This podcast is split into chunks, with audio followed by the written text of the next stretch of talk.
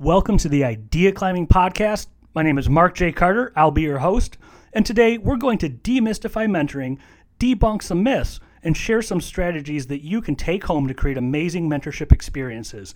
I'm joined by Hassan Akmal, the Executive Director of Industry Relations and Career Strategies, lecturer, career mastermind leader, and founder of the Career Design Lab at Columbia University in New York.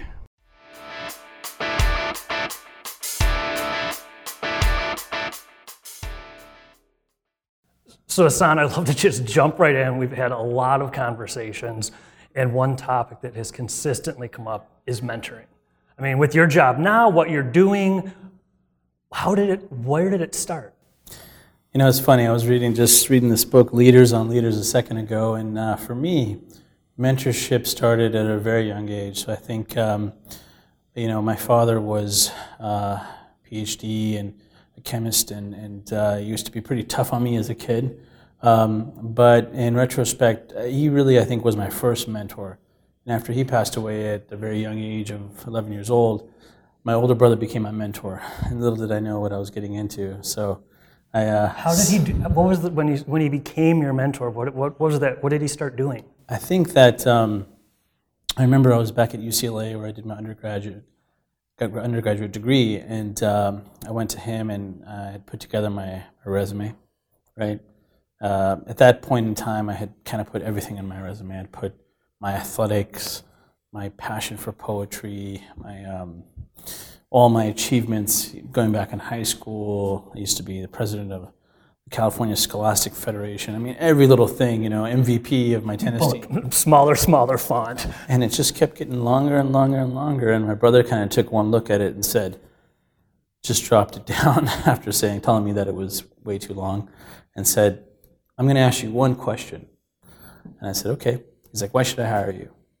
And I was like, um, I was thinking, and I might have even said um out loud. And he said, "You took too long. Come back in two weeks." Dang.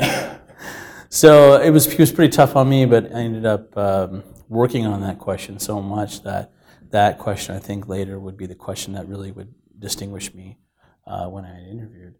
And uh, so he was really my my my first mentor, and I didn't have a mentor, a point of reference, uh, someone who could really connect me uh, to the right people. I didn't, you know, I never really heard of virtual networking. Uh, was not leveraging the alumni uh, association or the network I had out of UCLA, which was which was huge, and um, and so he kind of just gave me a very, guess you could say, a wake up call, wake up call, and you know how prepared you really need to be when it comes to elevator pitches. And, and that was really my first experience with mentorship. Did that continue on when you would seek them out or they'd find you that the tough love, the direct advice? The tough love is right. Actually, what I did is uh, I moved on and said, you know what, why don't I get a couple different mentors? And I think it was kind of, was, uh, I think I came up with that idea myself. I was like, you know, I, I think I need different mentors in different industries. And, and, and now you see that as a best practice.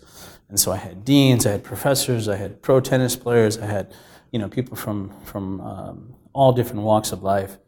And uh, I got very different advice from each one of them. Mean, each one of them told me to, to do my resume differently. Um, but um, they all had um, something to add. They all provided some sort of value.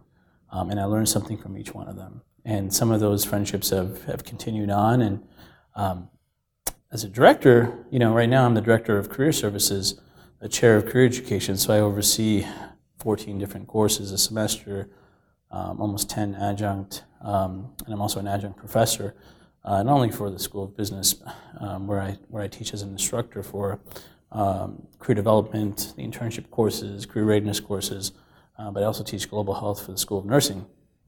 And in my role here, we, we, we were tasked to really build a state of the art career center, state of the art programming, state of the art technology, um, to build a, a virtual platform to connect to the community, employers, parents, um, alumni.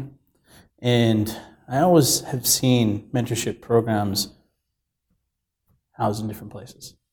And I said, I've yet to see a mentorship program either intertwined or, or, or um, a place that's you know sort of a home in career services. I haven't seen that, and so we started it. So I currently run the entire mentorship program for for Quinlan School of Business, and started with a pilot, and now it's grown. How did what you learned that getting different advice from different mentors and tough love. And how did that carry over when you were on the other side of the fence? You're running these teams and it's that mix. This is business. You're a boss you're a leader and yet a mentor too. How did what you learned when you were younger carry into that role? I think you know and even if you read some of the articles in harvard business review talks about when it comes to leadership um, a great leader isn't necessarily a great coach you know, uh, people in leadership aren't necessarily the best leaders, and there's different styles that people uh, use to get there, whether it's opportunistic or whatever it is. And so I think everyone needs a mentor, right? Everyone needs a mentor. And so, you know, when I was sort of on the other end, I just kept thinking back at, at the people who have some were mentors and I didn't even realize they were mentors, and some were mentors and they didn't even realize they were mentors to me.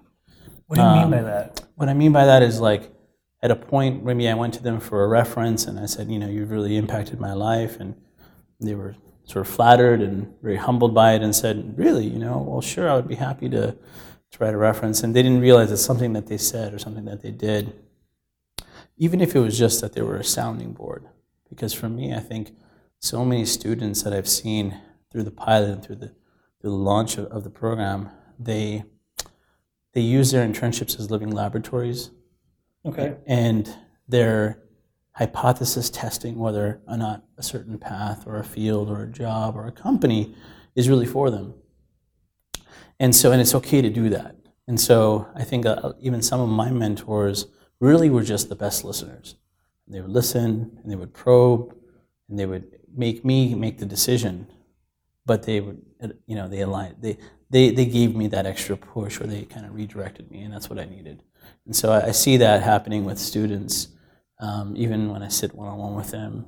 Um, we have very tailored, very customized individual coaching, and each student's different.